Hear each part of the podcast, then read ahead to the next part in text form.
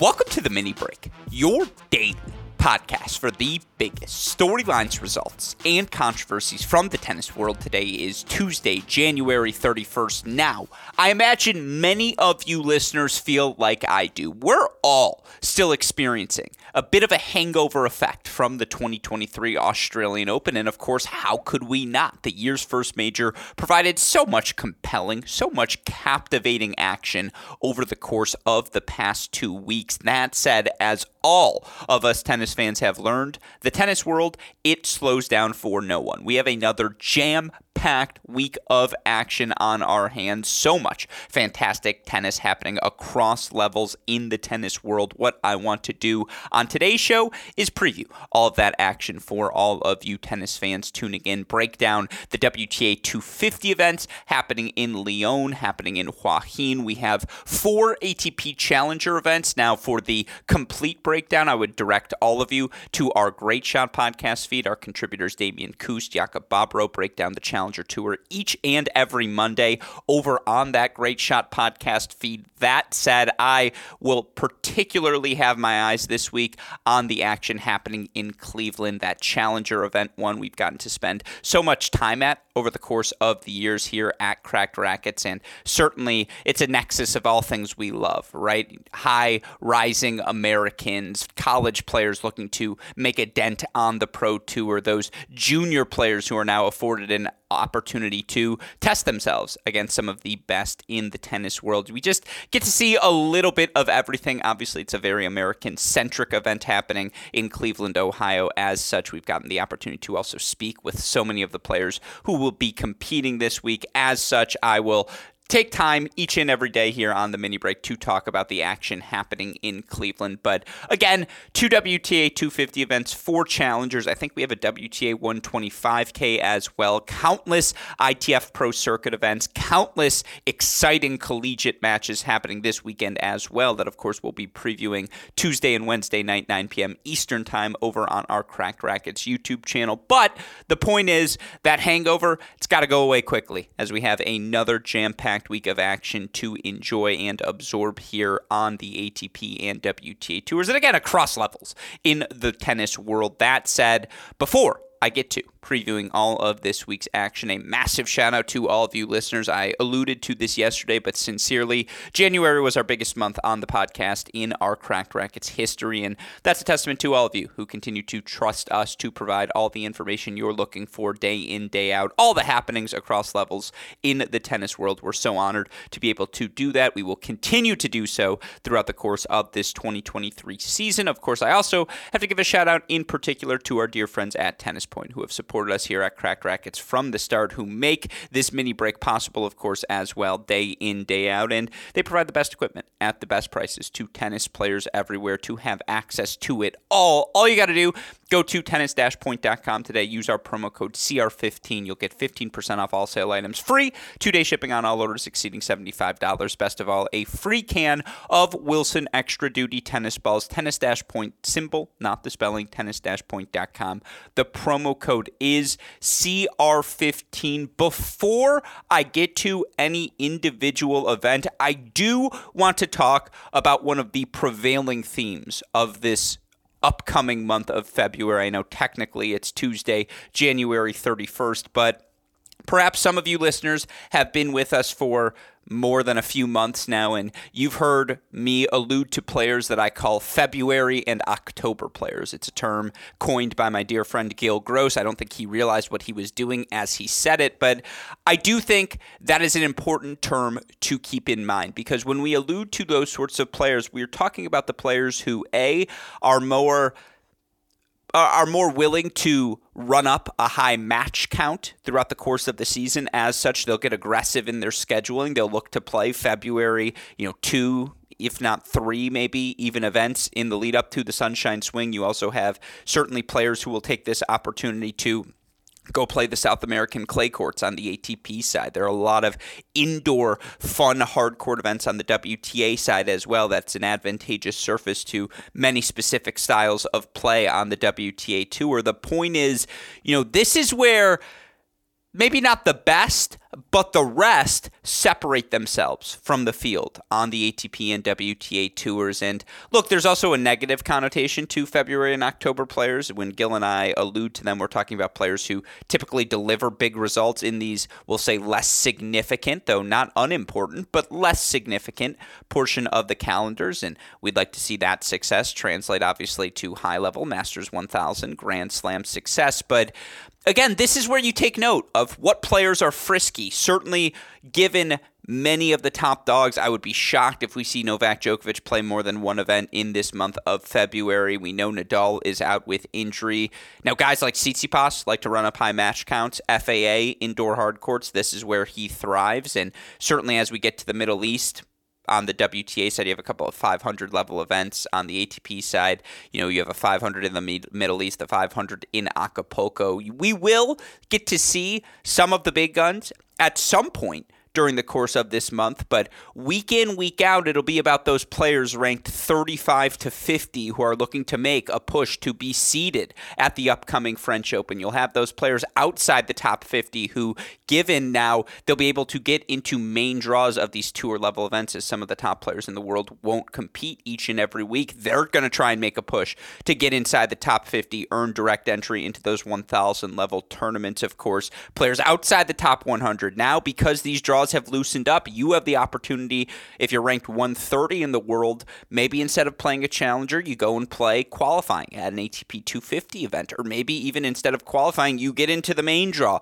at one of the 250s, whether it be in South America, whether it be in Europe, wherever it may be. The point is, there are a lot of opportunities here in the month of February for lesser, I don't want to say lesser caliber, I don't want to say lesser heralded either, but perhaps less credentialed players, less established that's the word we'll go with less established players to begin to establish themselves to begin to run off a two week three week run of couple quarterfinals maybe a finals appearance mixed in whatever it may be this is where we see unexpected surges in the ranking. It's this portion of the month because we know who's competing in the 1000 level events. We ultimately know who I mean, not ultimately, but we can guess with some accurate approximation who's going to be competing in the final stages of majors, more so even now than ever, perhaps on the WTA Tour in particular.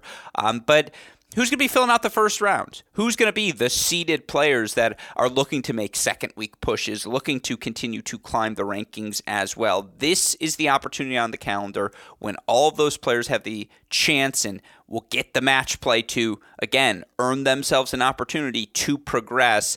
I do think that's an important theme to dwell upon uh, as we start our coverage here of the month of February. And again, some of that may not be new information. I imagine a lot of it's not to you listeners, but if you're going to listen day in, day out, you're not going to hear a ton of Djokovic talk, Sabalenka talk, you know, Iga talk, I'm sure Tsitsipas and FA will end up playing in Rotterdam. But until we get to those weeks, we want to focus on some of the other things. And one of the big themes in particular, I think, as you look at this week's WTA events, and we'll start in Lyon, is the continuance of the youth movement that we see across both the ATP and WTA tours. That generational shift I've alluded to since the start of these Cracked Racquets podcasts. It has thoroughly manifested itself on the women's side. Sabalenka, Iga, Rybakina, Osaka, uh, all slam champions now. Obviously, Andreescu, Osaka ain't too old either. They're slam champions still.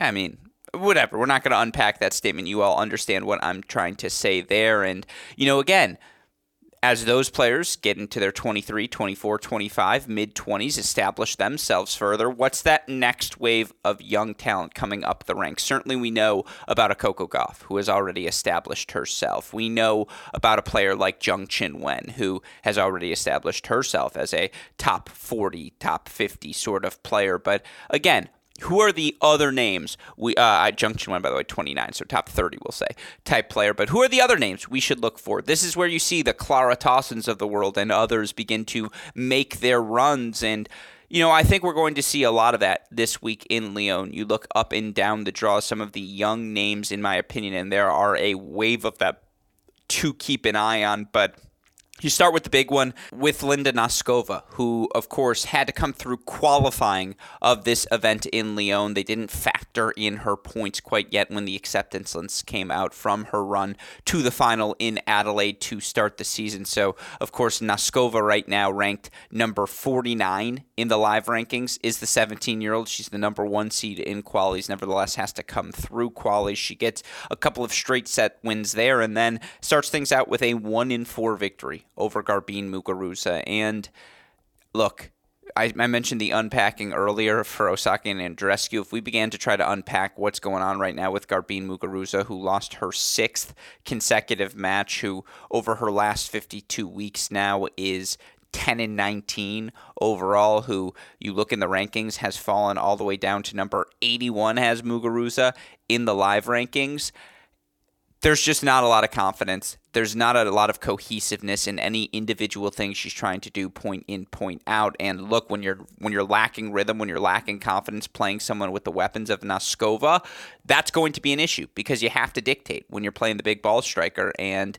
again, the inconsistency prevented Muguruza from keeping pace with Noskova, whose backhand down the line is just absolutely special. And that ability to again pull that trigger when her feet if, if she gets her hands on the ball and her feet are set she can hit three with her backhand at any moment. She does a very good job with her patterns. Two balls cross one line whether it be the forehand or the backhand wing. She did a great job of holding her ground on the return of serve continuing to pressure muguruza uh, Muguruza throughout the course of her service games. Muguruza winning just 43% of her second serve points, two of six in saving, you know, broken four times throughout the course of this match. Noskova, meanwhile, who is so successful with her first strike, saved six of the seven break points that she faced in this match, won 72% of her first serves. Now, the first serve struggled today, in particular, set number two. It kind of fell off a cliff, and Muguruza was able to take some returns earlier, get Noskova off of her front foot, but Noskova plays top 50 power tennis the way she asserts herself so well. Again, 17 years old right now. Excuse me, 18 years old is Noskova. 18 years old. You know, that's ridiculous for her to be ranked now inside the top 50 of the live rankings. And again, you look for Linda Noskova following uh, this run uh, for her to. Um, excuse me, uh, this run, this run, I say, following her victory, she is up to a new career high of Noskova. Excuse me, I think I said 49. I meant for Noskova, 52 year uh, in the rankings for the 18 year old, which uh, is remarkable. And by the way, why did I screw up her ranking? Because right above her is Linda Fruhvirtova, who we'll get to in Hua Hin in a moment, but the 17 year old up to number 49 in the live rankings, a new career high fi- following her victory. Two teenage Czechs, both inside the top 52, both again competing this week. We know about the weapons of Noskova. We saw them in Adelaide on her run to the final. It she, you know, again, I know she lost first round at that uh, in the Australian Open, a tough loss to Sabov, certainly. Um, that said, it was a really emotional first week, a week that saw her play seven total matches on her way to that final in Adelaide. And, you know, again, for her to have to come through qualifying, win those matches in straight sets, first round victory over a struggling Muguruza, who her power tennis just overwhelmed throughout the course of the match. Noskova now 46 and 18 overall over her last 52 weeks. She's won 72% of her pro matches for her career. 18 years old, 94 and 37. It's a 72% win percentage. She's now 21 and 9 including qualifying in the tour level matches that she's played. Now there's been a lot of qualifying for her thus far, but again, Adelaide final now wins a match here in Lyon, qualified and won a match in Tallinn as well at the end of last season. Certainly that semifinals in Prague as a wild card in the summer, where she beat uh, Alizé Cornet and played a really tough match with Bouzkova. Might be one some remember, but goes without saying, the Linda Noskova rise is real, and she's got the pedigree. It makes sense as you look for Noskova, another one of those talented young Czechs who you go back to her time in the junior rankings. She, of course, uh, won the 2021 Junior French Open title. So the weapons are real. The first strike is real. She advances here in Lyon, sets up a date with sixth seed Mayar Sharif, who is 1 0 in the career head to head, but again, indoor hard courts, you probably need Noskova in that matchup. That said, and I'm going to go a little bit more quickly from here, but all across the board. You know, Erika Andreeva, who's another former top junior, 18 year old from Russia, who qualifies with impressive wins over Tomova and Parry to get into the main draw. She gets a win over Anna Blinkova in round number one. If you haven't seen Andreeva, boy, she strikes the ball well. And again, you look for Andreeva with this victory. She currently is sitting uh, at number 128 in the live rankings, 10 off her career high. She wins another match. She'll be up to number 115, which would be a new career high.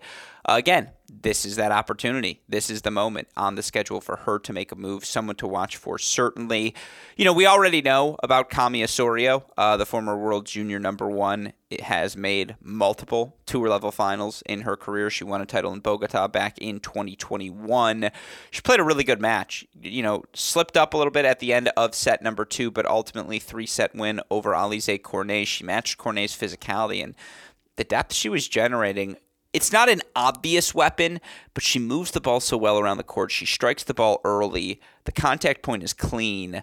She can throw different spins at you as well, the lobs, the slices. It's it's a little less powerful version of Kenin. Maybe that's how I view Osorio, but uh, certainly top 50 there. And, you know, again, for her to go, to, you know, first round, first match of the season, she wins, but then she draws Iga round two.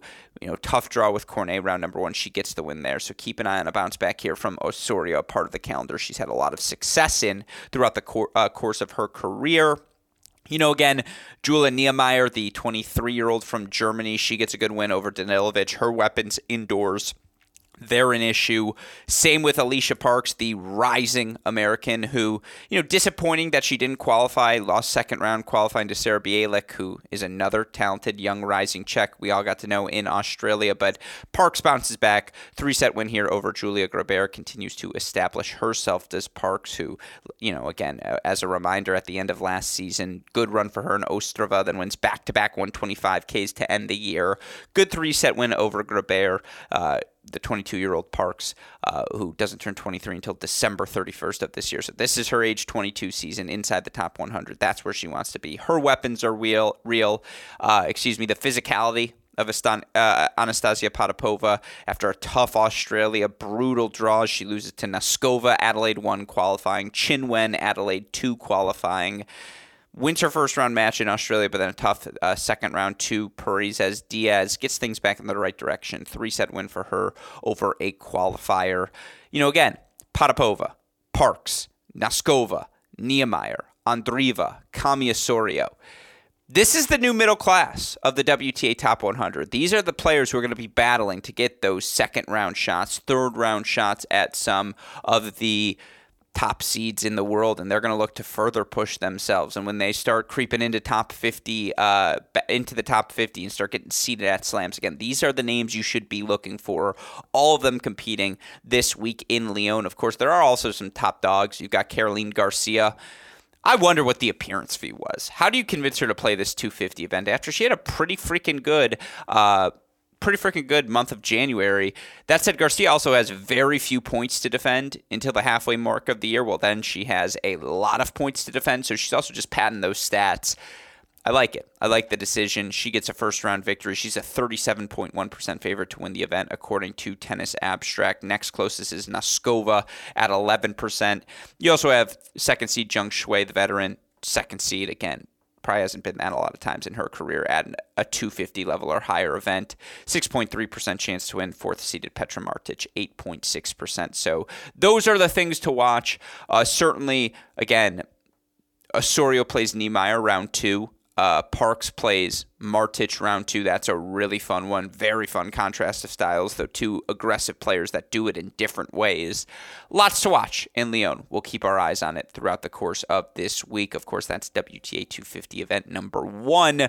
WTA 250 event number two happening this week over in Huahin from the youth movement perspective, you know, again, Marta Kostyuk coming off of a really good month of January. Kostyuk, of course, makes the uh, quarterfinals of Adelaide 1 before getting knocked out by Jabeur. She makes third round Aussie Open, wins over Anisimova there before getting knocked out by Pegula.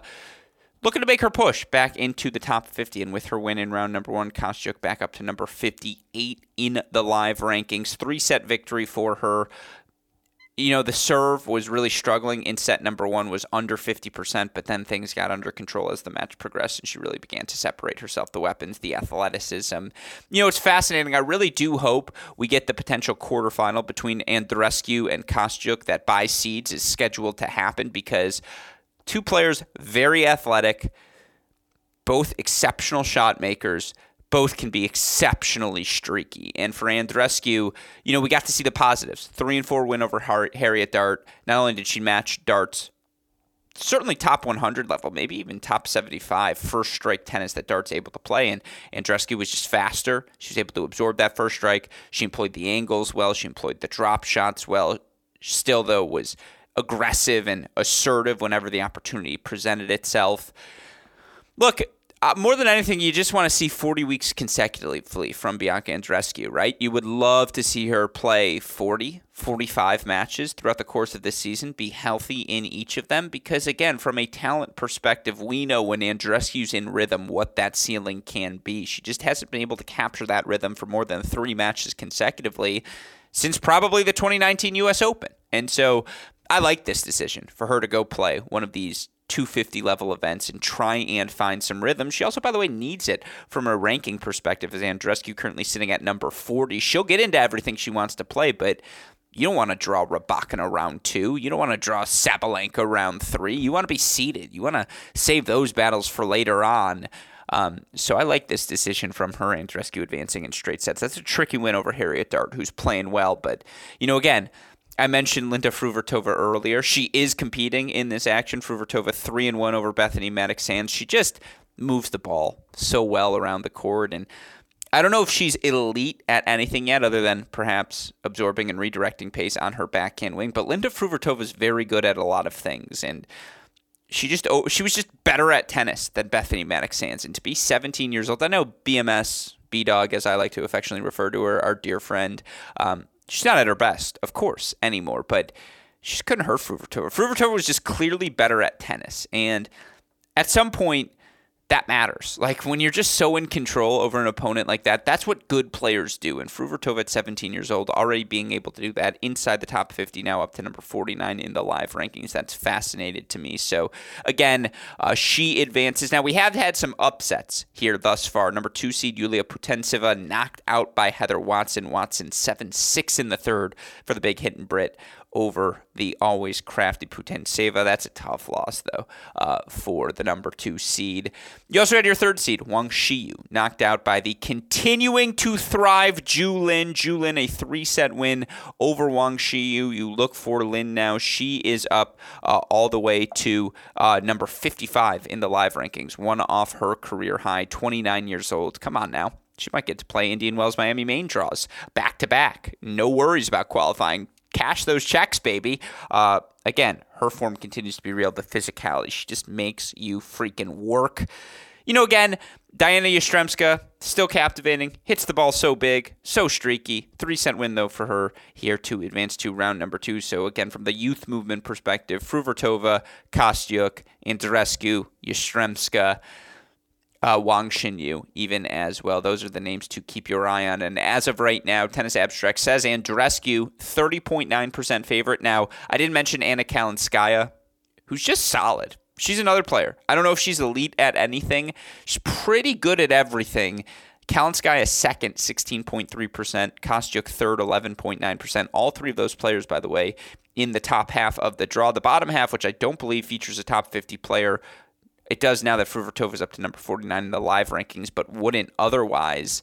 Um, yeah, they give Wang Xinyu an 8.9%, Fruhvirtova an 8.6% chance. I mean, again, it, it, it's wide open in that bottom half of the draw, and there are a lot of talented young players. So this is that opportunity. If you're any of the eight players, Fruhvirtova is Danzig, Zhang, Zhu Lin, Wang Xinyu, Bjorklund, Han, Watson this is a huge chance for you to make a push up the up the rankings, and so this is what the month of February, of course, is all about. Uh, again, those are your two 250s on the WTA side for what it's worth. Entering the month of February right now, first update of the year. Last 52 weeks is what we're going to use because one month is not a big enough sample size. But over the course of the last 52 weeks, here are your tennis abstract top 10, 15, 20, 25 clubs. Here's who ranks on the women's side uh, the best in both hold and break percentage. The only person to rank top 10 and how frequently they're both holding and breaking serve. You can guess it. It is Iga Swiatek. Top 15, Pegula, Halep, makes sense to me. They both do a lot of winning throughout the course of the year and are pretty good at everything, though not elite. Maybe maybe on the return they're elite, but not elite servers. That's what prevents them from being in the top 10. Makes sense. Bouzkova, Gauff, both in the top 20 club. Makes sense. Top 25, some players who have come strong of late. Donna Vekic, Ekaterina Alexandrova, who her best will just look that good statistically. Sabalenka and Jabeur. Those are your nine players right now who rank top 25 in hold and break percentage. Feels about right. Like, who's missing from that list? That's at the top of the WTA rankings right now. All of your top four players in the world are there. Garcia, number one server, but too streaky as a returner. Gauff ranks six. She's in there. Sakkari seven, no. Kasatkina breaks of serve, no. Bencic, same thing, tough returner. Uh, Rybakina, not enough returns in play. Like these are the well-rounded players. These have been your nine best players relative to obviously the streakiness of Alexandrova, the late appearance. You know, Vekic, this is very much a last 25 weeks as opposed to 52 weeks. And then Bouzkova, who's dominated the 250 level. It makes sense that that's where we stand right now over the last 52 weeks. Those have been the names, in my opinion, that have felt most relevant outside of Garcia, who again is the number one server. And that and Rybakina, who's the number two server. And again, when you have that sort of weapon, you are also in this conversation. So it makes sense that they're the two that are missing, but it makes sense that those are the names you talk about right now. Of course, for what it's worth, there is a 125K this week as we look at some of the other events uh, happening around the globe. The 125K in Cali, number one seed Rika Lucaani of Hungary. Uh, she's she's going to actually an underdog in her second round match. She's taking on Nadia Podoroska there. of course, this event happening on the clay. So you see some of the names Pagosi uh, overplaying on the clay. And, you know, again, Contreras Gomez playing over on the clay as well. You do see, you know, again, a lot of Americans, Whitney Osuigwe, Jessie Aney, uh, Elvina Kalieva, Hailey Baptiste. Interesting. I'm keeping my eyes on this Cali 125K as well. But I do want to end today's show with a little bit of a, uh, some thoughts on the Cleveland Challenger. Again, it's it's a delightful draw. And I know there are four challengers on the week Burnie, Koblenz, Tenerife, Cleveland. Right now, according Burnie Challenger favorite Rinky Hijikata, according to the numbers, uh, Koblenz Challenger favorite Vasek Pospisil, and Tenerife Lloyd Harris is your favorite there. But I mean, this Cleveland Challenger is just made for me. You have top seed Emilio Gomez, former USC All American. You have number two seed Yibing Wu, who of course Challenger superstar last year. Won went like 26 and four in ATP Challenger level matches on the precipice of the top 100. He's got a fun one against the young American Aidan Mayo in round number one here today. Um, you know, again, three seed, the greatest college tennis men's college tennis player of all time, Steve Johnson. Fourth seed, Jack Sock. You know, again, fifth seed, former Illinois All American Aleksandar Kovacevic. Sixth seed, former Kalamazoo and Orange Bowl finalist, Junior Slam finalist precipice of top 100 players, Stefan Kozlov, seventh seed, guy who has won matches at each of the last two hard court slams in Brandon Holt. Gab Diallo, the All American from Kentucky, who recently turned pro and beat his teammate Alafia Ayeni in round number one. Jack Pinnington Jones, the freshman who it looks like might be ineligible for TCU. Everything. This has everything. Kyle Seelig, like uh, the, the Ohio State veteran. I mean, again, you got everything you're looking for. Jonas Forejtek. I mean, Zach Svajda, Alex Michelsen, the soon uh, he comes into Georgia next year, but one of the top recruits in the country who's won a bunch of futures events of late. Guy's a stud. Guy's an absolute stud. And I'm going to get to see, you know, again, if you're tuning in, you're going to get to see him play this week. So be sure to be on the lookout for all of that. But yeah, it's a really good Cleveland Challenger. And as of right now, your favorite to win the event according to the numbers, Yibing Wu, 29.9, uh, 8%, Jack Sock, 20.8%, Stevie J, 13.4, Gomez, 8.5. After that, it's a fairly significant drop off. I mean, come on. Like, That's a good week considering the Australian Open ended three and a half days ago or whatever it was. So that's what we'll be monitoring all week long here at Cracked Racquets. Tune in day in, day out to stay updated on all of the action. Of course, with that said, busy times here at CR.